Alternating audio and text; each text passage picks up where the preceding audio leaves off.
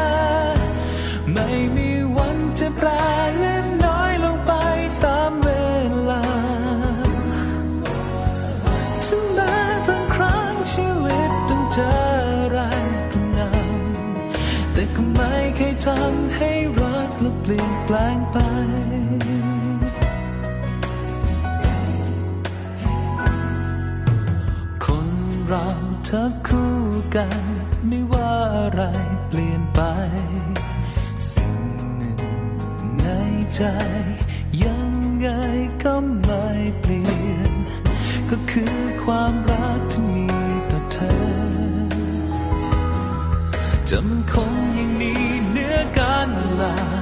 มากยิ่งกว่า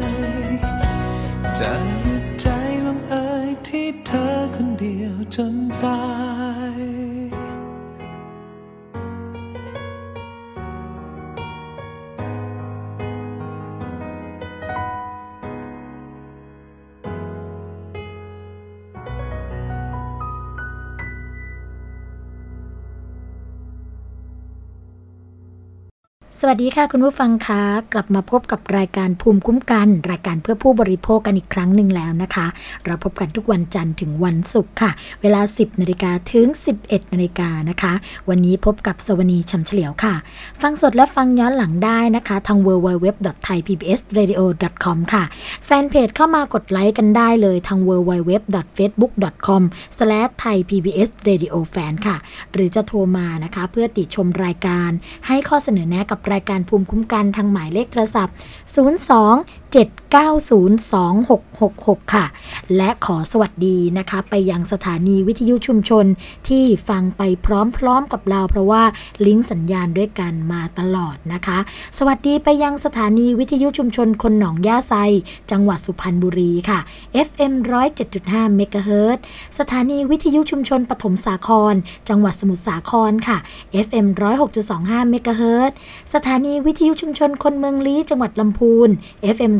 103.75 เมกะเฮิรตซ์สถานีวิทยุชุมชนวัดโพธิ์บัลลังก์ จังหวัดราชบุรีค่ะ FM 103.75เมกะเฮิรตซ์สถานีวิทยุเทศบาลทุ่งหัวช้างจังหวัดลำพูน FM 106.25เมกะเฮิรตซ์สถานีวิทยุชุมชนคนเขาวงจังหวัดกาลสิน FM 89.5เมกะเฮิรตซ์เป็นยังไงกันบ้างคะ สัญญาณการรับฟังชัดเจนดีใช่ไหมคะ หรือถ้าเกิดมีปัญหาเกี่ยวกับเรื่องของการรับฟังนะคะ ก็สามารถที่จะ โทรกันเข้ามา หรือว่าจะแจ้งกันมาที่หน้าเว็บบอร์ดก็ได้นะคะ ทางฝ่ายเทคนิคก็จะได้ดำเนินการรีบแก้ไข เพื่อที่จะให้ทุกท่านนะคะได้ฟังกันอย่างชัดเจนนะคะ ประชาสัมพันธ์ค่ะคุณผู้ฟังคะสำหรับสถานีวิทยุชุมชนที่เชื่อมโยงสัญญาณกับรายการภูมคุ้มกัน เช่นเคยค่ะ ทางมูลนิธิเพื่อผู้บริโภคนะคะ ร่วมกับนิตยสารฉลาดซื้อสื่อเพื่อผู้บริโภค และรายการภูมคุ้มกันของไทย PBS ก็จะมอบอบหนังสือให้นะคะ เป็นหนังสือนิตยสารฉลาดซื้อสื่อเพื่อผู้บริโภคค่ะฟรีเดือนละหนึ่งเล่มนะคะ โดยที่ไม่เสียค่าใช้จ่ายใด ๆ ทั้งสิ้น จัดส่งให้ฟรีด้วยค่ะ ให้คุณผู้ฟังนะคะสามารถใช้ชีวิตอย่างฉลาดซื้อ ฉลาดคิด ฉลาดใช้ชีวิตในยุคบริโภคนิยมค่ะ สำหรับวันนี้นะคะสวัสดีและรายการภูมิคุ้มกันก็มีประเด็นดีๆ มาฝากคุณผู้ฟังกัน โดยเฉพาะเรื่องราวใกล้ ๆ ตัวอีกเช่นเคย ทั้งเรื่องของการเตือนภัยกันนะคะ ให้ระวังเกี่ยวกับเรื่องของการใช้สินค้าบริการ หรือเรื่องของการหลอกลวงผู้บริโภคในรูปแบบต่างๆนะคะซึ่งเราในฐานะผู้บริโภคเอง ผู้ที่ใช้ชีวิตในยุคนี้ก็ต้องเสพสิ่งเหล่านี้นะคะก็เดี๋ยวมาาเตือนกันค่ะสำหรับเรื่องแรกค่ะ คุณผู้ฟังเป็นเหตุการณ์ที่ไม่มีใครอยากให้เกิดขึ้นนะคะก็คือเรื่องของอุบัติเหตุค่ะ ที่จังหวัดนครราชสีมานะคะก็เกิดอุบัติเหตุรถทัวร์ของคณะผู้ใหญ่บ้านอบตหนองโลงนะคะจังหวัดสระบุรีค่ะ ที่กลับจากการศึกษาดูงานที่จังหวัดหนองคาย ก็เสียหลักพลิกคว่ำตกร่องกลางถนนที่จังหวัดนครราชสีมาก็บาดเจ็บกันไปนะคะรวม 35 รายค่ะ แล้วก็สาหัสถึง3 ราย ก็เมื่อวันที่ 10 มิถุนายน 2560 นะคะตำรวจสพนวลแดงจังหวัดนครราชสีมา ก็ได้รับแจ้งนะคะว่าเกิดอุบัติเหตุรถทัวร์พลิกคว่ำบนถนนมิตรภาพขาเข้าจังหวัดนครราชสีมา บริเวณหลักกิโลเมตรที่ 218 ถึง 219 บ้านโนนไพรวันตำบลโนนตะเถนอำเภอโนนแดงค่ะ ก็เลยเดินทางไปตรวจสอบที่เกิดเหตุนะคะ ก็พบรถทัวร์ปรับอากาศสีฟ้า 2ชั้นค่ะ ทะเบียน 30ขีด2922 พระนครศรีอยุธยา เสียหลักพลิกคว่ำตกอยู่ตรงร่องกลางถนนนะคะสภาพของรถก็กระจกแตกค่ะคุณผู้ฟัง ข่าวของกระจัดกระจายพังยับเยินนะคะ มีผู้โดยสารได้รับบาดเจ็บหลายรายด้วยกัน เจ้าหน้าที่กู้ภัยฮุก 31 นะคะก็เลยช่วยกันลำเลียงผู้ที่ได้รับบาดเจ็บทั้งหมด รวม 35 ราย แล้วก็ในที่นี้เนี่ยก็อย่างที่บอกไปแล้วนะคะ มีบาดเจ็บทั้งหมดสาหัสเลยเนี่ยสามราย ส่งโรงพยาบาลนวลแดง แล้วก็โรงพยาบาลบัวใหญ่ค่ะ จากการสอบสวนนะคะ คุณผู้ฟังก็ทราบว่ารถทัวร์คันดังกล่าวเนี่ยที่เกิดเหตุเป็นของบริษัทพรนิมิตทัวร์ค่ะ มีนายมงคลเพชรกระจ่างอายุ 54 ปีเป็นคนขับนะคะซึ่งก็ได้รับบาดเจ็บเป็นอาอาการแขนหักค่ะ ให้การนะคะว่า นำรถเนี่ยคณะกำนันผู้ใหญ่บ้านแล้วก็เจ้าหน้าที่อบตหนองโลงอำเภอหนองแค จังหวัดสระบุรีทั้งหมด 54 คนค่ะ กลับจากการศึกษาดูงานที่จังหวัดหนองคายนะคะ พอถึงจุดเกิดเหตุค่ะคุณผู้ฟัง ก็มีฝนตกหนัก ทัศนวิสัยไม่ดีนะคะ ประกอบกับถนนลื่น ก็เลยทำให้รถที่ขับมาด้วยความเร็วเนี่ยเสียหลักพุ่งชนเสาไฟฟ้าส่องสว่าง แล้วก็พลิกความตกร่องกลางถนนทำให้มีผู้ได้รับบาดเจ็บดังกล่าวนะคะ เหตุการณ์นี้สิ่งที่เราเห็นนะคะคุณผู้ฟังก็คือ เรื่องของการใช้รถโดยสารสองชั้น ไปเดินทางไปท่องเที่ยวไปทัศนศึกษาไปดูงาน อย่างกรณีนี้เนี่ยใช้รถโดยสารสองชั้น ไปศึกษาดูงานที่จังหวัดหนองคาย ก็ถือว่าระยะไกลพอสมควรนะคะ แล้วก็เกิดการทรงตัวที่ไม่ดีหรือเปล่านะคะเมื่อฝนตกทัศนวิสัยไม่ดีก็เลยเป็นเหตุทำให้เกิดอุบัติเหตุดังที่ เล่าให้คุณผู้ฟังไป แต่ว่าเท่าที่ดูจากสภาพของตัวรถนะคะคุณผู้ฟัง รถเช่าคันดังกล่าวนี้ก็ไม่ได้มีลักษณะที่สูงเกินไปนักนะคะ ก็คืออาจจะอยู่ที่ประมาณชั้นครึ่ง หรือ 2 ชั้นนี่แหละนะคะ เพราะว่ารถถ้าเกิดเป็นรถสองสองชั้น แล้วก็เกิดอุบัติเหตุลักษณะนี้เนี่ยจะมีชั้นล่างแล้วก็ชั้นบน แต่ว่าอันนี้เนี่ยพอดูนะคะจะเห็นว่ามีชั้นบนที่เป็นห้องผู้โดยสารแหละเห็นแล้วนะคะ แต่ว่าชั้นล่างเนี่ยก็จะเป็นห้องเครื่องด้านหลังนะคะจะเห็นเป็นห้องเครื่อง ส่วนด้านข้างเนี่ยก็ อาจจะมีผู้โดยสารนั่งอยู่นะคะ แต่ว่าไม่มากเท่าไหร่ แล้วก็จำนวนผู้โดยสารที่นั่งมาในรถนะคะ จากในข่าวเนี่ยบอก 54 คน ถ้า 54 คนนี้ก็อาจจะเป็นรถทัวร์ที่เป็นชั้นครึ่งนะคะ ก็หมายความว่าอยู่ข้างล่างบางส่วนแล้วก็อยู่ข้างบนซะส่วนใหญ่นะคะ แต่อย่างไรก็ดีค่ะ การที่ช่วงนี้นะคะ มีฝนตกหนักกันนะ แล้วก็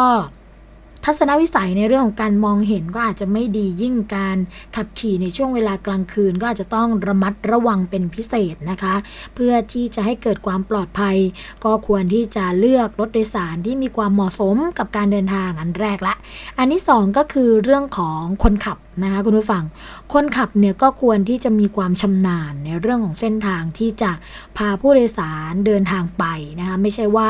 เป็นมือใหม่หัดขับ อันนี้ก็ต้องระมัดระวังหรืออายุอันนี้มีผลสำคัญเหมือนกันนะคะเพราะว่าเรื่องของอายุเรื่องของประสบการณ์เนี่ยก็เป็นตัวชี้วัดอย่างหนึ่งที่จะทำให้เกิดการขับขี่ที่ปลอดภัย แต่นะคะถึงแม้ว่าอายุจะไม่น้อย หรืออายุมากพอสมควรมีประสบการณ์พอสมควร ความประมาทเนี่ยก็เป็นสิ่งสำคัญนะคะ ถ้าเกิดว่าเราขับรถที่ไม่ตั้งอยู่ในความประมาทแล้วเนี่ย ก็จะเกิดความปลอดภัยอย่างแน่นอน หรือว่าต้องพักผ่อนให้เพียงพอนะคะการพักผ่อนให้เพียงพอเนี่ยก็ทำให้ไม่หลับใน ถ้าเกิดว่าอุบัติเหตุนะย้อนกลับไปดูอุบัติเหตุช่วงที่ผ่านมาค่ะ ไม่ว่าจะเป็นช่วงเทศกาลก็ดีนะคะปีใหม่สงกรานต์หรือจะเป็นช่วงเทศกาลของการศึกษาดูงานแบบนี้เนี่ย อุบัติเหตุร้ายแรงที่เกิดขึ้นส่วนใหญ่ก็เกิดจากคนขับหลับใน เพราะว่าขณะที่คนขับนะคะ พาเราไปยังที่ต่างๆ ไปจอดในสถานที่ต่างๆ เนี่ยโอกาสที่เขาจะพักผ่อนก็มีน้อยนะคะ ขณะที่เราไปเดินเที่ยวนะคะไปเดินเที่ยว เขาอาจจะใช้เวลาช่วงนั้นในการงีบพักผ่อนแค่ชั่วระยะเวลาหนึ่งจากนั้นก็จะขับพาเรานะคะเดินทางไปตรงนู้นตรงนี้อีก ถ้าเกิดว่าทางที่ดีที่สุดก็คือบริษัทรถเราเนี่ยจะต้องมีพนักงงาน 2 คนนะคะ เอาไว้สับเปลี่ยนหมุนเวียนกันขับรถค่ะ เพื่อป้องกันอุบัติเหตุจากการหลับในที่อาจจะเกิดขึ้นได้ อันนี้ก็เป็นอีกทางหนึ่งนะคะ ที่จะช่วยทำให้คุณผู้ฟังมีความปลอดภัยในการเดินทางได้ค่ะ อีกเรื่องหนึ่งนะคะก็เป็นเรื่องของ จราจรเหมือนกันค่ะ ก็เป็นเรื่องการสำรวจเส้นทางทางจราจร ก่อนที่จะมีการย้ายสถานีขนส่งหมอชิดนะคะ ก็คือทันทีที่กระทรวงคมนาคมค่ะ ตัดสินใจที่จะย้ายนะคะ สถานีขนส่งหมอชิดกลับมาที่เดิมค่ะ ก็เกิดคำถามตามมานะคะว่า การจะย้ายสถานีขนส่งเนี่ยจะทำให้เกิดปัญหาการจราจรตามมาหรือไม่นะคะทางทีมข่าวค่ะของไทย PBS ก็มีการลงพื้นที่สำรวจเส้นทางจราจรในปัจจุจุบันนะคะ แล้วก็เส้นทางที่คาดว่าจะได้รับผลกระทบค่ะ จากสภาพการจราจรบนถนนพหลโยธินขาเข้านะคะ หน้าสถานีรถไฟฟ้า BTS สถานีหมอชิดค่ะแม้ว่าจะมีถึง 5 ช่องทางค่ะคุณผู้ฟัง แต่มีเพียงแค่หนึ่งช่องทางที่ใช้เป็นจุดกลับรถมุ่งหน้าที่สถานีขนส่งหมอชิด2ซึ่งก็คาดว่าจะเป็นช่องทางที่รถโดยสารสายยาวนะคะ ที่ย้ายมายังสถานีขนส่งแห่งนี้เนี่ยใช้เป็นเส้นทางในการกลับรถ ซึ่งปัจจุบันก็มีสภาพการจราจรที่ค่อนข้างหนาแน่นนะคะ นอกจากนี้ค่ะคุณผู้ฟังคะบริเวณหน้าสถานีหมอชิดนะคะ ก็ยังพบรถส่วนบุคคล รถโดยสารประจำทาง รถโดยสารที่เป็นรถจักรยานยนต์รับจ้างนะคะ แล้วก็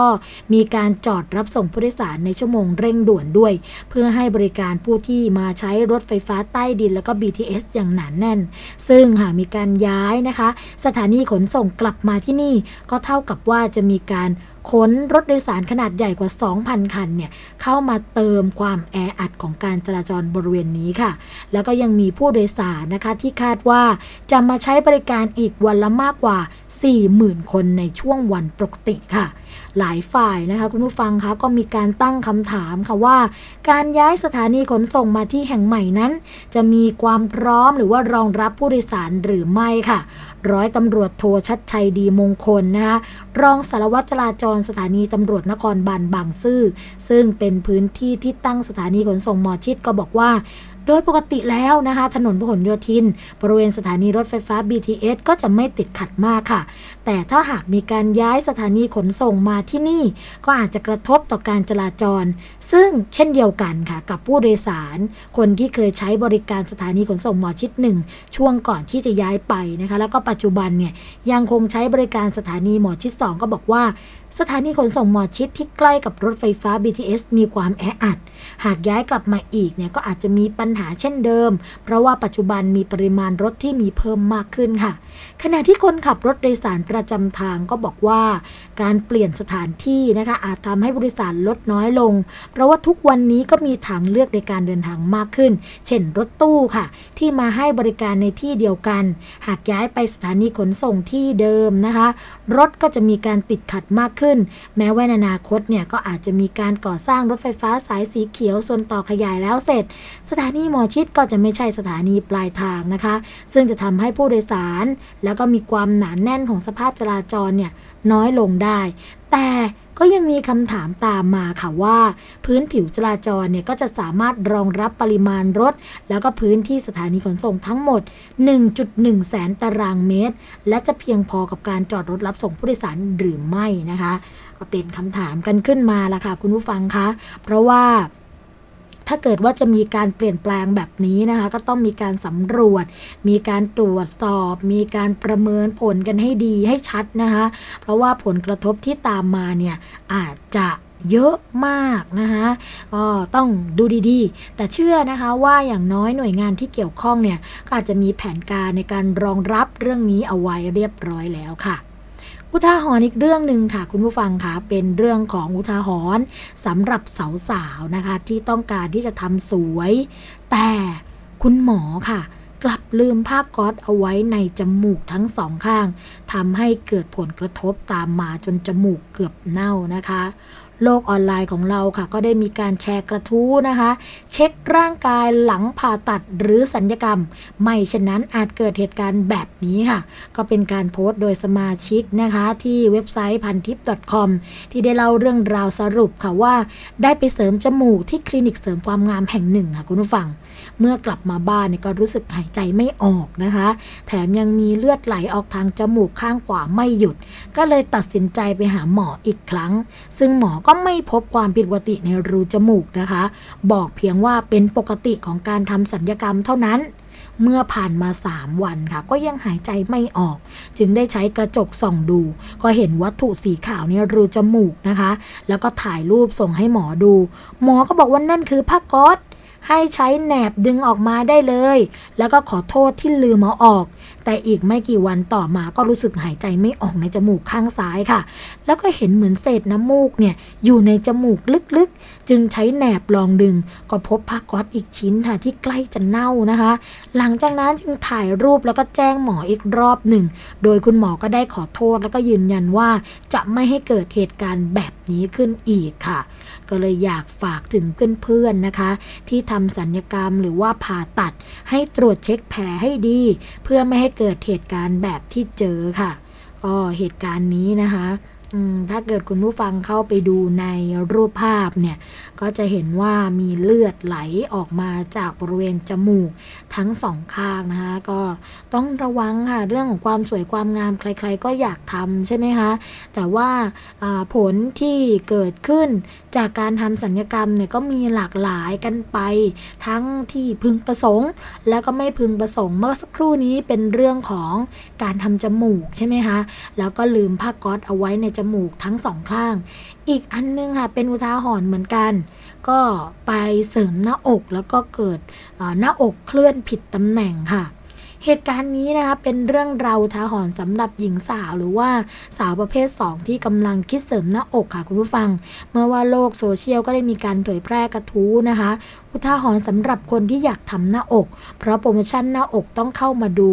หน้าอกแฝดค่ะ ก็เป็นเว็บไซต์ของพันทิป .com อีกเหมือนกันก็เล่าให้ฟังนะคะว่าเป็นสาวประเภท 2 ที่อยากเสริมหน้าอก ก่อนไปยืมเงินญาติมาเป็นค่าใช้จ่าย แล้วก็ไปเจอคลินิกแห่งหนึ่งใน Facebook ค่ะ ดูค่อนข้างมีชื่อเสียงก็เลยตัดสินใจทำนะคะ เพราะว่าโปรโมชั่นเนี่ยราคาถูก ราคา 49,000 บาท แล้วก็แถมบัตรของขวัญอีกมูลค่า 10,000 บาทด้วยนะคะ แต่หลังจากทำเสร็จค่ะคุณผู้ฟัง ในช่วงเดือนแรกเนี่ยก็ยังไม่พบปัญหาอะไร แต่เมื่อ 4 เดือนผ่านไปค่ะ หน้าอกก็เริ่มขยับมาชิดกัน คลินิกแนะนำให้นวดนะคะ แต่สุดท้ายก็ไม่หายค่ะ ต่อมาบริเวณหัวนมก็เริ่มผิดตำแหน่ง ก่อนหน้าอกจะมีลักษณะเป็นนมแฝด เมื่อติดต่อไปขอแก้เนี่ยก็กลับพบว่า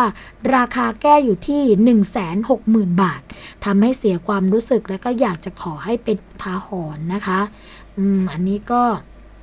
เป็นอีกเรื่องหนึ่งค่ะคุณผู้ฟังคะที่เรานะคะอาจจะต้องดูกันให้ดีๆ เพราะว่าการที่เราจะเลือกคลินิกใดคลินิกหนึ่ง ในการเสริมความงามของเราเนี่ยก็ต้องตรวจสอบให้ชัดเจนนะคะ ว่ามีใบอนุญาตไหมหลังจากที่ใช้บริการไปแล้ว หากมีข้อผิดพลาดเนี่ยจะมีการดูแลกันอย่างไรนะคะอย่างกรณีนี้เนี่ยบอกว่าถ้าเกิดว่าไปผ่าตัดนะคะ หรือว่าเปลี่ยนแปลงหรือว่าแก้ไขเนี่ย จะต้องเสียเงินอีก 1 6 0 0 0 0 บาท ก็มากกว่าที่ไปทำในตอนแรกตอนแรกนี่ 49,000 บาทใช่ไหมคะโอ้แพงเป็น 2 เท่าเลยนะคุณผู้ฟัง เพราะงั้นต้องตรวจสอบกันดูดีๆ ค่ะ ไม่ใช่ว่าเห็นราคาถูก เห็นโปรโมชั่นดีๆ ก็วิ่งเอาไปทำแบบนี้เนี่ยเสี่ยงนะคะเสี่ยงในเรื่องของสิ่งที่อาจจะเกิดขึ้นตามมา แล้วก็การดูแลหลังการผ่าตัดนั่นเองค่ะอีกเรื่องหนึ่งค่ะคุณผู้ฟังคะเป็นกรณีที่หลังคาสนามฟุตบอลถล่มนะคะเด็กๆมาซ้อมบอลกันก็วิ่งหนีกันนะคะเกือบที่จะเกิดเหตุการณ์ที่น่าเสียใจนะคะแต่ว่าดีที่ไม่มีใครเป็นอะไร เพราะว่าฝนเนี่ยตกลงมาแล้วก็มีลมแรงทำให้เสาหักนะคะเหตุการณ์เกิดขึ้นเมื่อพายุฝนค่ะ กระหน่ำลงมาอย่างแรงบริเวณพื้นที่รังสิตนะคะทำให้สนามฟุตบอลหญ้าเทียมแห่งหนึ่งค่ะ ซึ่งมีเนื้อที่ประมาณ 2 ไร่เศษภายในซอยรังสิตนครนายก 8 ถนนประชาธิปัตย์อำเภอธัญบุรี จังหวัดประทุมธานีธานีนะคะมีการพังถล่มลงมาแล้วก็ทับรถยนต์ กระบะยี่ห้ออิสุสุทะเบียนบอใบไม้ทอทง 808 ประทุมธานีที่จอดไว้นะคะก็ได้รับความเสียหาย รวมทั้งที่จอดที่อยู่ข้างทางนะคะ บริเวณในซอยรังสิตนครนายก 8 ก็ได้รับความเสียหายไปด้วยค่ะทำให้ไม่สามารถที่จะใช้ถนนได้ เนื่องจากว่าโครงหลังคาของสนาม ก็ได้มีการถล่มลงมาทับขวางบริเวณถนนด้วยนะคะ ก็จากเหตุการณ์ครั้งนี้นะคะก็มีการสอบถามค่ะ ไปยังประชาชนที่อยู่ใกล้เคียง ก็บอกว่าก่อนเกิดเหตุ ได้มีพายุฝนตกกระหน่ำลงมาอย่างรุนแรง จากนั้นก็ได้ยินเสียงเหมือนเหล็กลั่นค่ะจำนวนสองครั้ง แล้วก็เกิดถล่มลงมา ซึ่งทางด้านผู้ปกครองแล้วก็ผู้ฝึกสอนนะคะ ที่อยู่ในสนามหญ้าเทียมเนี่ย ก็ได้รีบพาพวกเด็กๆออกไปอย่างรวดเร็ว ก่อนที่โครงหลังคาจะได้ถล่มลงมา โชคดีที่ไม่ดีใครได้รับบาดเจ็บหรือว่าอันตรายนะคะส่วนการก่อสร้างนั้นค่ะก็มีการขออนุญาตถูกต้องหรือไม่ต้องตรวจสอบกับการผู้เชี่ยวชาญค่ะว่า โครงสร้างได้มาตรฐานถูกต้องหรือเปล่านะคะ ก็ต้องดูที่กองช่างเทศบาลนครลังสิตละค่ะว่า หลังจากที่เข้ามาตรวจสอบอีกครั้งในฐานะเจ้าของพื้นที่แล้วเนี่ยจะเป็นอย่างไรต่อไปนะคะ เหตุการณ์ครั้งนี้ค่ะก็ชี้ให้เห็นเลยนะคะว่าอันตรายอยู่ใกล้ตัวจริง ๆ เพราะฉะนั้นเนี่ยก็ต้องระมัดระวังในภาพปคุณผู้ฟังคะรถกระบะที่จอดอยู่ข้างๆกับหออซ้อมนะคะหรือว่า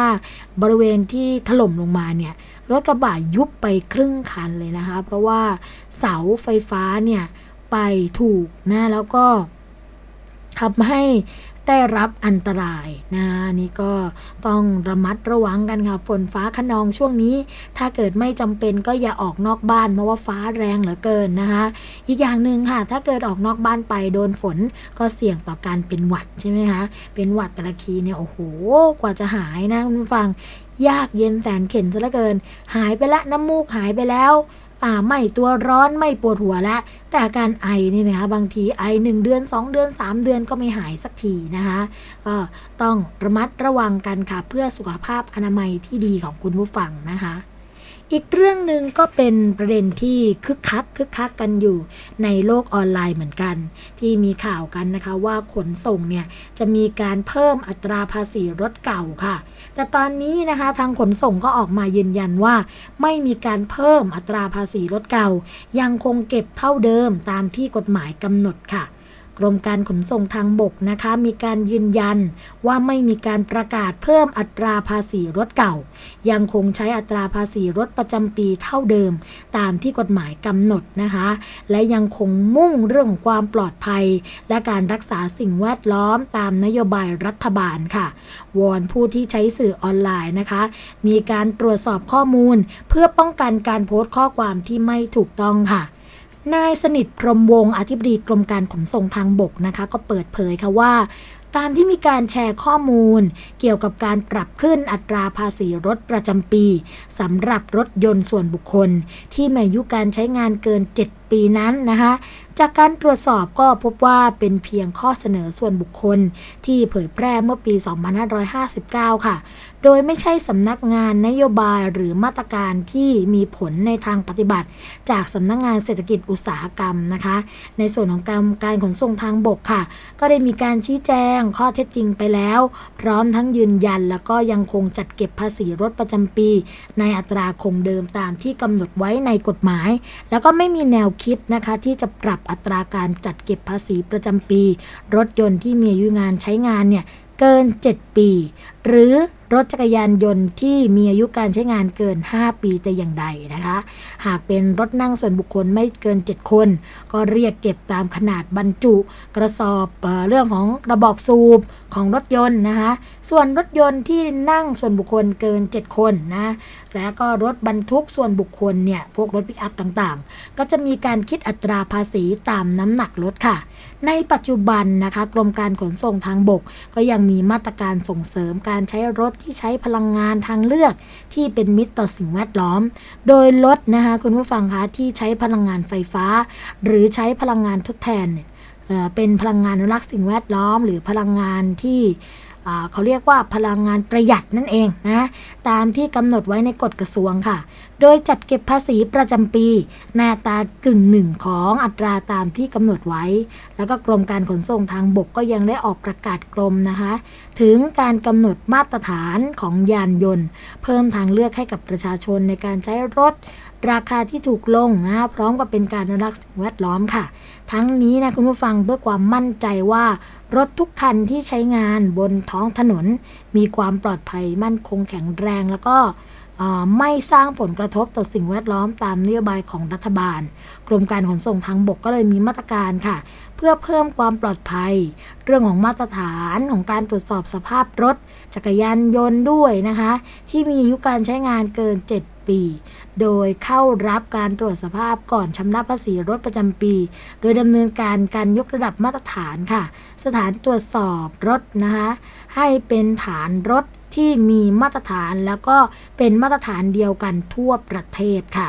ก็จะมีการรายงานผลการตรวจสภาพนะคะ เป็นระบบสารสนเทศแบบออนไลน์ค่ะ หรือเรียกว่าตรอออนไลน์นั่นเอง เพื่อเพิ่มประสิทธิภาพในการควบคุมกำกับ การทำงานของสถานตรวจสภาพรถค่ะ ภายใต้การกำกับดูแลโดยกรมการขนส่งทางบกนั่นเองนะคะ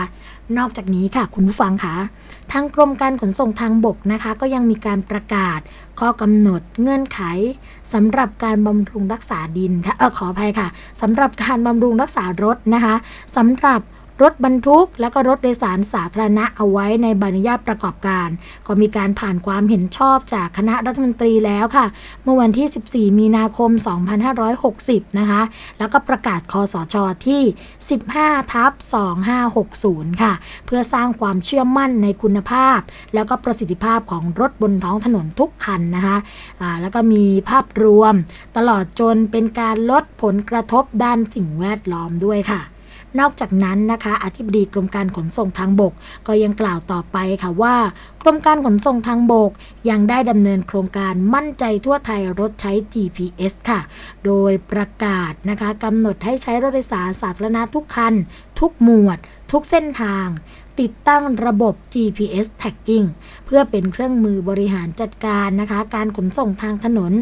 นอกจากนี้ค่ะ เรื่องการป้องกันอุบัติเหตุทางการควบ คุมพฤติกรรมการเดินรถ และก็การลดต้นทุน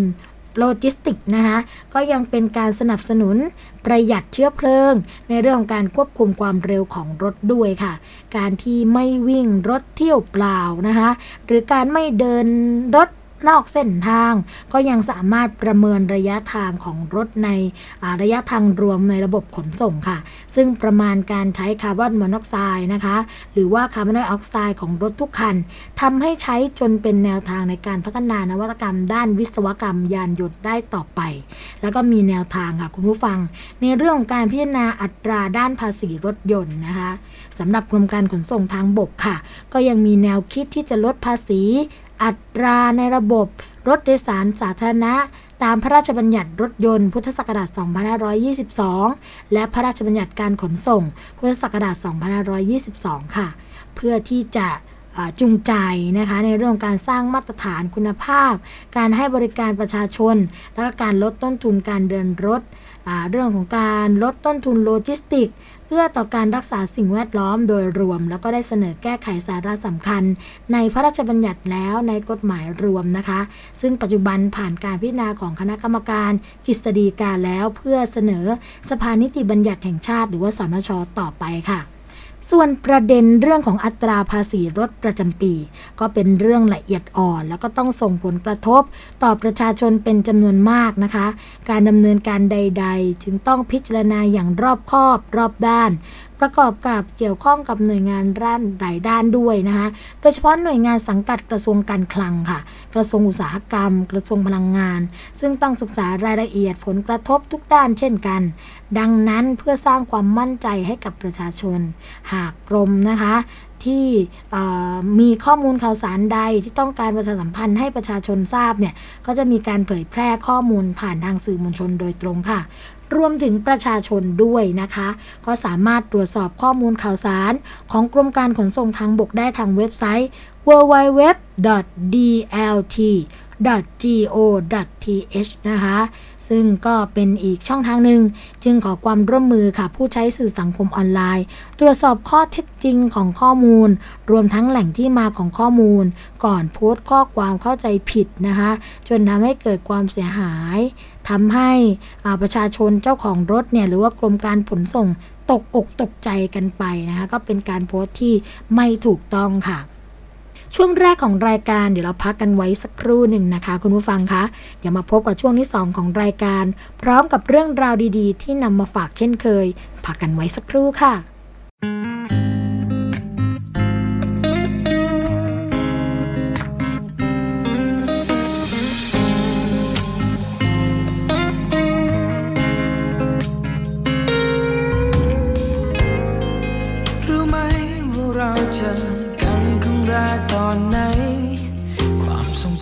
ดขึ้นเมื่อไร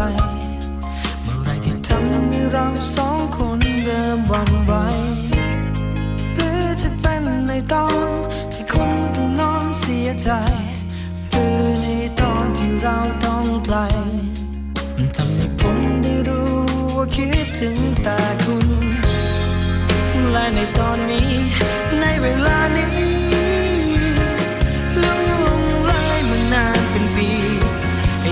าวดังเป็นเหมือนพยาน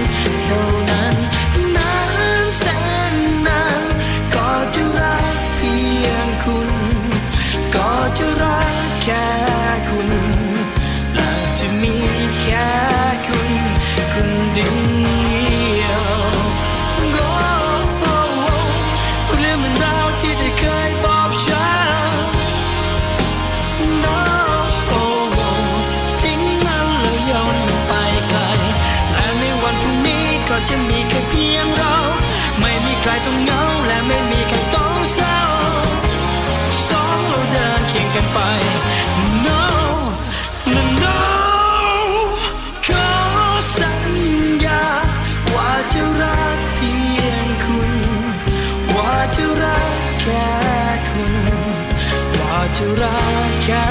คุณเท่านั้นนานแสนนานก็จะรักเพียงคุณก็จะรักแค่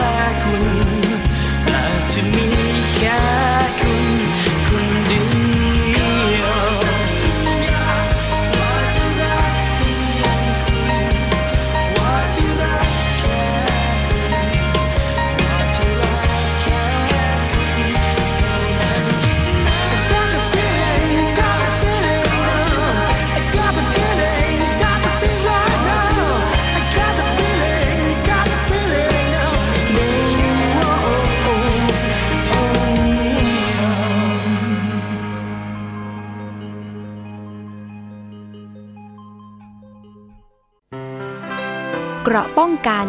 เพื่อการเป็นผู้บริโภคที่ฉลาดซื้อ และฉลาดใช้ ในรายการ ภูมิคุ้มกัน กลับมาพบกับช่วงที่ 2 ของรายการภูมิคุ้มกัน รายการเพื่อผู้บริโภคนะคะ คุณผู้ฟังคะพบกับดิฉันสวนีชำเฉลียวสำหรับวันนี้นะคะรายการภูมิคุ้มกันก็มีประเด็นดี ๆ มาฝากกันในช่วงแรกเราพูดกัน เรื่องของการเตือนภัยของการเสริมความงาม การทำสัญญกรรมไปแล้วนะคะ ตลอดจนเรื่องของขนส่งต่างๆ ในช่วงที่ 2 ของรายการค่ะ ก็ยังมีประเด็นมาฝากคุณผู้ฟังกันนะคะ ในตอนนี้เนี่ยเป็นช่วงหน้าฝนนะคะ ก็มีฝนตกกันแล้วก็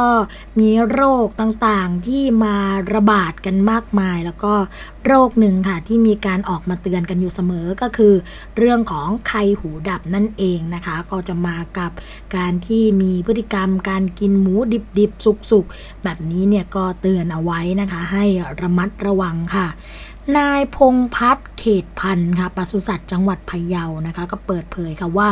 ขณะนี้ได้เกิดโรคไข้หูดับในประชาชนผู้บริโภค ที่รับประทานเนื้อสุกรแบบสุกๆดิบๆ หรือปรุงไม่สุกด้วยความร้อนนะคะ ในพื้นที่หลายอำเภอของจังหวัดพะเยาค่ะ จึงขอเตือนประชาชนนะคะ ให้มีการระวังโรคไข้หูดับ หรือว่าโรคติดเชื้อสเตฟติโลคอคคัสซูอิส เนื่องจากว่าในเดือนพฤษภาคมที่ผ่านมาค่ะ มีการพบผู้ป่วยจากการกินเนื้อสุกรดิบนะคะ ป่วยเป็นโรคไข้หูดับ แล้วก็เข้ารับการรักษาตัวในโรงพยาบาลพื้นที่อำเภอจุน 4 ราย เชียงคำหนึ่งราย ภูซางหนึ่งราย แล้วก็แม่ใจหนึ่งรายรวม 7 รายนะคะ เนื่องจากว่าโรคนี้เนี่ย เป็นโรคติดต่อค่ะ ระหว่างสัตว์และก็คนนะคะ เชื้อ Streptococcus suis เนี่ย ก็ปกติจะพบได้ในทางเดินหายใจส่วนบนของสุกรค่ะ โดยสุกรมักจะไม่แสดงอาการป่วย ดังนั้นนะคะ การเลี้ยงสุกรให้อยู่ในภาวะสุขาพิบาลที่ดี เช่นไม่เลี้ยงให้อยู่กันอย่างแออัด อากาศในโรงเรือนถ่ายเทได้ดี สามารถป้องกันความหนาวเย็น ขณะที่อากาศเปลี่ยนแปลงกระทันหันได้ ถ้าเกิดว่าสุกรตายนะคะ ก็ห้ามชำแหละ หรือว่าจำหน่ายโดยเด็ดขาดค่ะ ให้รีบแจ้งปศุสัตว์นะคะ เพื่อตรวจหาสาเหตุ และก็การป้องกันควบคุมโรค ไม่ให้เผยยแพร่หรือว่าแพร่กระจายออกไปค่ะ ให้มันทำความสะอาดคอกแล้วก็โรงเลี้ยงนะคะ ให้บ่อยๆ ด้วยน้ำยาฆ่าเชื้อโรค ผู้เลี้ยงนี่ก็ควรสวมเสื้อผ้าที่รัดกุม สวมถุงมือ รองเท้าบูท จัดเตรียมน้ำอาหารยาแล้วก็เวชภัณฑ์ให้พร้อมนะคะ เพื่อเสริมสร้างสุขภาพสัตว์ให้แข็งแรง ต้องทำวัคซีนแต่ละชนิดให้ตรงนะคะ ตามระยะเวลาที่กำหนดค่ะ สุกรก็จะมีร่างกายที่แข็งแรงนะคะ เชื้อที่อยู่ในช่องปากแล้วก็โพรงจมูก ก็ไม่สามารถเพิ่มจำนวน แล้วก็ก่อให้เกิดโรคในสุกรได้ แต่ถ้าเกิดพบเห็นสุกรแสดงอาการเจ็บป่วย หรือว่าตายผิดปกตินะคะ ให้รีบแจ้งเจ้าหน้าที่กรมปศุสัตว์ทันทีค่ะ ปศุสัตว์จังหวัดพะเยานะคะ ยังบอกอีกค่ะว่า โรคไข้หูดับสามารถป้องกันได้ โดยการปรับเปลี่ยนพฤติกรรมการรับประทานเนื้อ แล้วก็เลือดสุกรแบบดิบๆ สุกๆ ก็คือทำให้สุกก่อนบริโภคเป็นวิธีที่ดีที่สุดนะคะ แล้วก็เชื่อได้ว่าจะทำให้ปลอดภัยจากโรคไข้หูดับได้ค่ะเตือนภัยกันอยู่ตลอดนะคะเตือนภัยกันอยู่ทุกปี ยิ่งช่วงเวลานี้เนี่ยเราก็มี เหตุการณ์แบบนี้เกิดขึ้นบ่อยๆนะคะ เพราะว่าอาจจะเป็นเพราะว่าอากาศเย็นด้วยนะคะ แล้วคนก็ชอบบริโภค เนื้อสัตว์สุกๆดิบๆเพราะว่าเชื่อว่าจะทำให้ร่างกายแข็งแรง ต้านความหนาวเย็นได้นะคะ ฝนตกปุ๊บก็เกิดเหตุลักษณะแบบนี้ทุกครั้งเลยนะคะอีกเรื่องหนึ่งค่ะคุณผู้ฟังคะเป็นกรณีที่ทางกรมอนามัยนะคะออกมาแนะนำให้ล้างตลาดช่วงหน้าฝนค่ะ กรมอนามัยนะคะก็แนะนำเจ้าของตลาด ผู้ประกอบการให้หมั่นดูแลทำความสะอาดตลาดในช่วงหน้าฝนค่ะ โดยเฉพาะการลอกท่อระบายน้ำรอบตลาดนะคะ เพื่อป้องกันน้ำท่วมขัง การระบายช้าค่ะนายแพทย์ดนัยทีวันดานะคะรองอธิบดีกรมอนามัยค่ะ ก็มีการเปิดเผยว่า ในฤดูฝนนี้อาจจะมีน้ำท่วมขังแล้วก็น้ำขังในบริเวณตลาดทำให้เกิดความสกปรกค่ะ ส่งผลต่อความสะอาดของอาหารที่จำหน่ายนะคะ เพื่อป้องกันความสกปรกที่ปนเปื้อนลงสู่อาหาร แล้วก็เป็นการป้องกันโรคที่เกิดจากอาหารและน้ำที่เป็นสื่อ ทางเจ้าของและผู้ประกอบการก็ควรมีการล้างตลาดตามหลักสุขาภิบาลค่ะ ก็คือขั้นตอนที่หนึ่งให้ทำความสะอาดโดยการปัดกวาดหยักใยสิ่ิ่งสกปรกบนเพดาน ฝาผนังนะคะโคมไฟ พัดลม กวาดเศษขยะตามพื้น ทางเดิน ทางระบายน้ำแผงแล้วก็เขียงจำหน่ายอาหารนะคะ ในกรณีที่มีคราบไขมันก็ให้ขัดล้างด้วยผงซักฟอก หรือว่าโซดาไฟ เพื่อให้กำจัดคราบสกปรกตามพื้น ทางเดิน ทางระบายน้ำเขียงหรือแผง แล้วก็ใช้น้ำฉีดล้างให้สะอาดค่ะ ส่วนขั้นตอนที่สองนะคะคุณผู้ฟัง ก็คือเรื่องของการฆ่าเชื้อโรคค่ะ โดยใช้น้ำผสมปูน แค่ปูนคลอรีนนะคะจำนวน 60%ในตราส่วน 1 ช้อนชาต่อน้ำ 20 ลิตรค่ะ ใส่ลงในฝักบัวแล้วก็รดน้ำไปลาดบริเวณพื้นทางเดินเขียงแผง ทางระบายน้ำเสียให้ทั่วนะคะ จากนั้นปล่อยทิ้งไว้ค่ะ เพื่อให้คลอรีนเนี่ยมีการฆ่าเชื้อโรค นอกจากนั้นก็ควรจะมีการสำรวจท่อระบายน้ำรอบตลาดอยู่เสมอนะคะ หากอุดตันหรือสกปรก มีคราบไขมัน เศษขยะ หลุดไปสะสมนะ ก็ต้องทำการลอกท่อระบายน้ำดังกล่าวทันที พร้อมกับรณรงค์ให้ผู้ประกอบการเนี่ย ทิ้งนะคะคราบน้ำมันกวาดเศษอาหารออกจากภาชนะก่อนนำไปล้างค่ะ แล้วก็ต้องมีการคัดแยกขยะ แล้วก็ทิ้งลงถังทุกครั้งนะคะ น้ำมันเนี่ยก็ถ้าเกิดใช้แล้วให้ใส่ภาชนะแล้วก็นำไปกำจัดหรือว่าจำหน่าย โดยที่ไม่ทิ้งลงน้ำที่เป็นท่อระบายน้ำนะคะ เพราะว่าจะต้องป้องกันเรื่องของท่อระบายน้ำอุดตัน ลดปัญหาภาชนะเเรื่องของน้ำท่วมขังแล้วก็ระบายช้า นอกจากนี้ค่ะก็ยังช่วยลดการสะสมของขยะที่เป็นอาหารของสัตว์ แล้วก็แมลงนำโรคด้วยนะคะสำหรับบริเวณห้องน้ำห้องส้วม อ่างล้างมือที่ปัสสาวะ แล้วก็ก๊อกน้ำสาธารณะ ที่ใช้ในตลาดเนี่ยก็ต้องทำความสะอาด โดยใช้น้ำยาทำความสะอาด หรือว่าผงซักฟอกช่วยค่ะ ก็สามารถที่จะ ล้างทำความสะอาดได้ แล้วก็ลดความเสี่ยงต่อการแพร่กระจายของโรค ที่อาจเกิดจากอาหารและน้ำที่เป็นสื่อนะคะ และโดยเฉพาะจุดเสี่ยงค่ะ ต้องระมัดระวังดีๆนะคะ ก็จะเห็นว่าช่วงนี้เนี่ยเเวลาฝนตกนะ ก็จะมีน้ำท่วมขัง มีหนูมแมลงสาบอะไรต่างๆ นานา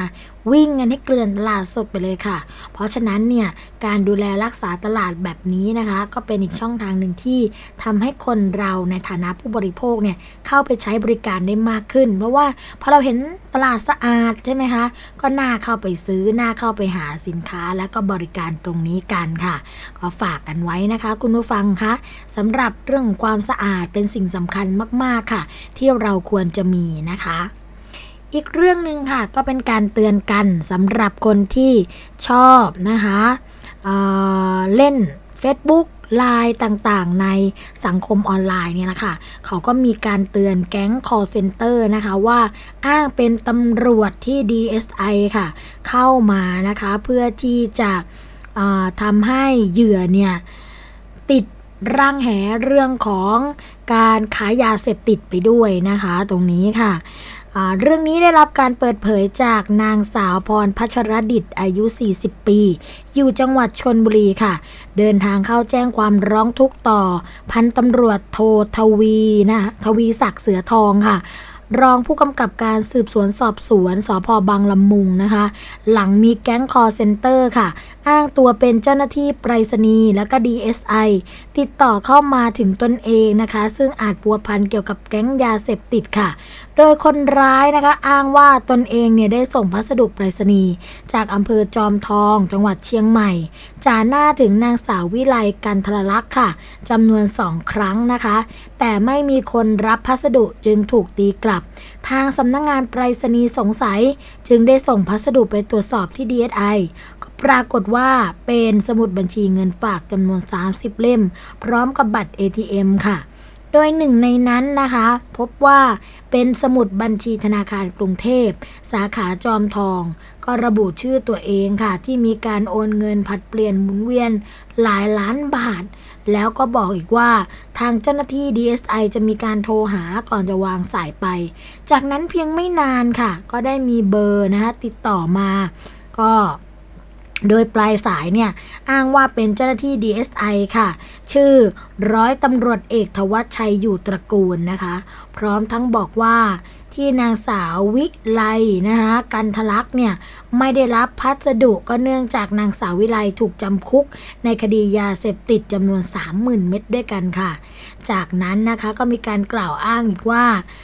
ชื่อของตัวเนี่ยอาจจะถูกปลอมแปลงไปเพื่อเปิดบัญชีธนาคาร หากจะบัวพันกับยาเสพติดนะคะและทำให้บัญชีของตัวเองเนี่ย มีการเคลื่อนไหวเงินอยู่ตลอดเวลาเขาก็สอบถามนะตำรวจก็สอบถามว่าตัวเองมีบัญชีธนาคารอะไรบ้าง มีเงินในบัญชีจำนวนกี่บาท แล้วก็มีเจ้าหน้าที่จากแบงก์ชาติโทรมาหา เพื่อที่จะอายัดบัญชีนะคะ ก่อนจะบอกว่าจะติดต่อกลับมาใหม่แล้วก็วางสายไป ภายหลังเนี่ยทางผู้ร้องก็เลยติดต่อเบอร์โทรศัพท์นะคะเขาพบว่าเป็น DSI ก็ได้มีการประกาศเตือนให้ระวังนะคะเกี่ยวกับ แก๊งคอลเซ็นเตอร์ที่อ้างว่าเป็นเจ้าหน้าที่ DSI ค่ะ โดยใช้ชื่อร้อยตำรวจเอกทวัชชัยอยู่ตระกูล ซึ่งไม่มีตัวตนอยู่จริง ซึ่งตัวเองก็รับแจ้งก่อนที่จะเข้าไปแจ้งความดังกล่าวค่ะนะคะ อันนี้ก็ถือว่า ต้องระมัดระวังกันเป็นพิเศษเลยล่ะค่ะ ถ้าเกิดไปพัวพันนะคะหรือไปยุ่งเกี่ยวกับสิ่งนี้เนี่ยก็อาจจะทำให้ได้รับผลกระทบกับตัวเอง อย่างร้ายแรงแบบที่ไม่อาจคาดเดาได้นะคะ ว่าเรื่องราวจะเป็นยังไงเพราะว่าเรื่องของยาเสพติดเนี่ย ถ้าเกิดว่าเข้าไปยุ่งเกี่ยวแล้ว ก็มีแต่ความวุ่นวายตามมาในชีวิตอย่างแน่นอนค่ะ คุณผู้ฟังคะเอามาฟังเรื่องนี้กันบ้างค่ะ จากไปรษณีย์ไทยนะคะ ออกมาย้ำค่ะเรื่องการส่งวัสดุหรือว่าวัตถุอันตรายหรือว่าถูกผิดกฎหมายนะคะ ฝ่าฝืนมีโทษจำคุก 2 ปีกันเลยค่ะ ไปรษณีย์ไทยย้ำนะคะห้ามส่งระเบิดหรือว่าของผิดกฎหมายค่ะ วัตถุอันตรายผ่านไปรษณีย์นะคะ เปิดเผยมา 9 ประเภททางบก บวก 4 ประเภททางอากาศห้ามส่งเด็ดขาด เสี่ยงโทษจำคุกไม่เกิน 2 ปี2ปีค่ะ ปรับไม่เกิน 80,000 บาทนะคะ บริษัทไปรษณีย์ไทยจำกัดนะก็ออกมาชี้แจง เรื่องของมาตรการความปลอดภัยในการรับฝากรับส่งสิ่งของ ย้ำค่ะ ห้ามฝากส่งสิ่งของของต้องห้ามทางไปรษณีย์ โดยไปรษณีย์ไทยก็ได้นำมาตรการรักษาความปลอดภัย แล้วก็การป้องกันนะคะเรื่องการลักลอบฝากส่งสิ่งของต้องห้าม และผิดกฎหมายมาใช้ในการตรวจสอบสิ่งของ โดยหากมีกรณีดังกล่าวเกิดขึ้น ก็สามารถตรวจพบนะคะ แล้วก็ติดตามตัวผู้ฝากส่งเนี่ยผ่านกล้องวงจรปิดหรือว่า CCTV ค่ะ ที่ทำการไปรษณีย์แต่ละแห่งเนี่ยก็จะติดตั้งเอาไว้นะคะ ซึ่งเป็นหนึ่งในมาตรการรักษาความปลอดภัยในเรื่องของการฝากส่งสิ่งของ แล้วก็มีการสแกนวัตถุระเบิดแบบเอ็กซเรย์ภายในท่าอากาศยานของบริษัทพันธมิตรการขนส่งค่ะ ซึ่งทำงานร่วมกับเจ้าหน้าที่ของท่าอากาศยานนะคะ ในการตรวจสอบสิ่งของที่ฝากส่งค่ะ พร้อมกับประสานไปยังเจ้าหน้าที่ให้ตรวจสอบสิ่งของต้องสงสัยดังกล่าว ก่อนเข้าสู่เส้นทางทางไปรษณีย์นะคะ นางสมรเทิดธรรมพิบูลกรรมการผู้จัดการใหญ่บริษัทไปรษณีย์ไทยจำกัดนะคะ ก็กล่าวค่ะว่าสำหรับมาตรการความปลอดภัยและการป้องกันการลักลอบฝากสิ่งของ ต้องห้ามแล้วก็ผิดกฎหมายนั้นนะคะไปรษณีย์ไทยได้มีการประกาศแจ้งผู้ใช้บริการรับทราบ ประเภท ชนิดสิ่งของต้องห้าม แล้วก็ผิดกฎหมาย ภายในที่ทำการไปรษณีย์ทั่วประเทศพร้อมนะคะกับกำหนดจุดบริการห่อหุ้ม สิ่งของฝากส่งทางไปรษณีย์เพื่ออำนวยความสะดวกแล้วก็แนะนำค่ะ ให้ผู้ใช้บริการในเรื่องของการเลือกใช้วัสดุ แล้วก็การห่อหุ้มสิ่งของฝากให้ถูกวิธีด้วยค่ะ เหมาะสมกับประเภทของสิ่งของที่จะฝากส่งทางไปรษณีย์นะคะ พร้อมกับเพิ่มความมั่นใจในการใช้บริการไปรษณีย์อีกทางหนึ่ง แล้วก็เป็นการตรวจสอบสิ่งของฝากส่งในเบื้องต้น เพื่อป้องกันการส่งของที่ผิดกฎหมาย แล้วก็วัตถุอันตรายเข้าสู่เส้นทางไปรษณีย์ค่ะ นอกจากนี้นะคะ ก็ขอความร่วมมือผู้ใช้บริการ ให้แสดงบัตรประจำตัวประชาชนแก่เจ้าหน้าที่ทุกครั้ง ในการฝากส่งสิ่งของทางไปรษณีย์เพื่อป้องกันการส่งสิ่งของผิดกฎหมายเข้าสู่เส้นท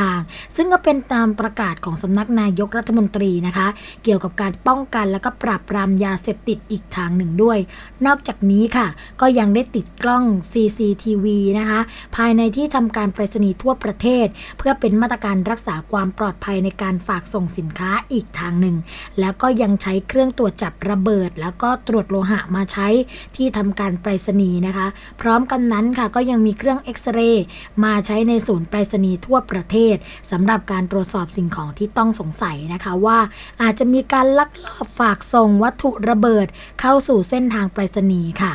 ไปรษณีย์ไทยก็ขอชี้แจงนะคะว่า การฝากส่งวัตถุระเบิดผ่านทางไปรษณีย์นั้น เป็นการกระทำที่ผิดกฎหมาย เนื่องจากเป็นสิ่งของต้องห้ามค่ะ ฝากส่งตามพระราชบัญญัติไปรษณีย์พุทธศักราช 2477 และผู้ที่กระทำผิดก็จะต้องถูกดำเนินคดีตามกฎหมาย โดยสิ่งของต้องห้ามเนี่ยในการฝากส่งทางไปรษณีย์ก็มีดังต่อไปนี้ค่ะ 1. สัตว์มีชีวิต 2. สิ่งเสพติด 3. สิ่งลามกอนาจารหรือสิ่งที่มีถ้อยคำเรื่องหมายลวดลายหยาบช้านะคะ 4. ค่ะวัตถุระเบิด อุปกรณ์ระเบิดที่มีแรงและไม่มีแรงระเบิดนะคะปลอกกระสุนหรือสิ่งที่คล้ายคลึงกันค่ะ 5. วัตถุไวไฟนะคะ 6. วัตถุที่มีคมที่ไม่มีเครื่องห่อหุ้มป้องกัน 7. สิ่งโสโครกหรือสิ่งมีพิษนะคะ อาจทำให้เกิดอันตรายแก่เจ้าพนักงานได้ 8. ธนบัตรค่ะ 9. สิ่งของปลอมแปลงหรือว่าลอกเลียนแบบนะคะ ก็ไม่สามารถที่จะส่งได้โดยเฉพาะการละเมิดลิขสิทธิ์นั่นเองค่ะ นอกจากนี้นะคะสำหรับการฝากส่งสิ่งของเข้าสู่เส้นทางไปรษณีย์ทางอากาศนั้น ก็ยังมีรายชื่อสิ่งของต้องห้ามค่ะ ตามพระราชบัญญัติการเดินอากาศเพิ่มเติมอีก 4 ชนิดก็มี 1. สารออกซิไดซ์และสารออร์แกนิกเปอร์ออกไซด์นะคะ 2. ก๊าซหรือกระป๋องสเปรย์ค่ะ 3. สารสกัดกร่อน และ 4. วัตถุและสารต้องห้ามในการขนส่งทางอากาศ เช่น แบตเตอรี่ และอุปกรณ์ที่มีการติดตั้งแบตเตอรี่ค่ะ โดยหากมีการตรวจพบนะคะ ฝ่าฝืนก็จะมีโทษจำคุกไม่เกิน 2 ปี หรือปรับไม่เกิน 80,000 บาท หรือทั้งจำทั้งปรับค่ะ มาถึงช่วงสุดท้ายของรายการภูมิคุ้มกันกันแล้วนะคะ ทาง www.thaipbsradio.com ค่ะ วันนี้นะคะ สวัสดีและรายการภูมิคุ้มกันคงต้องกล่าวคำว่า สวัสดีค่ะ เกราะป้องกันเพื่อการเป็นผู้บริโภคที่ฉลาดซื้อ และฉลาดใช้ ในรายการ ภูมิคุ้มกัน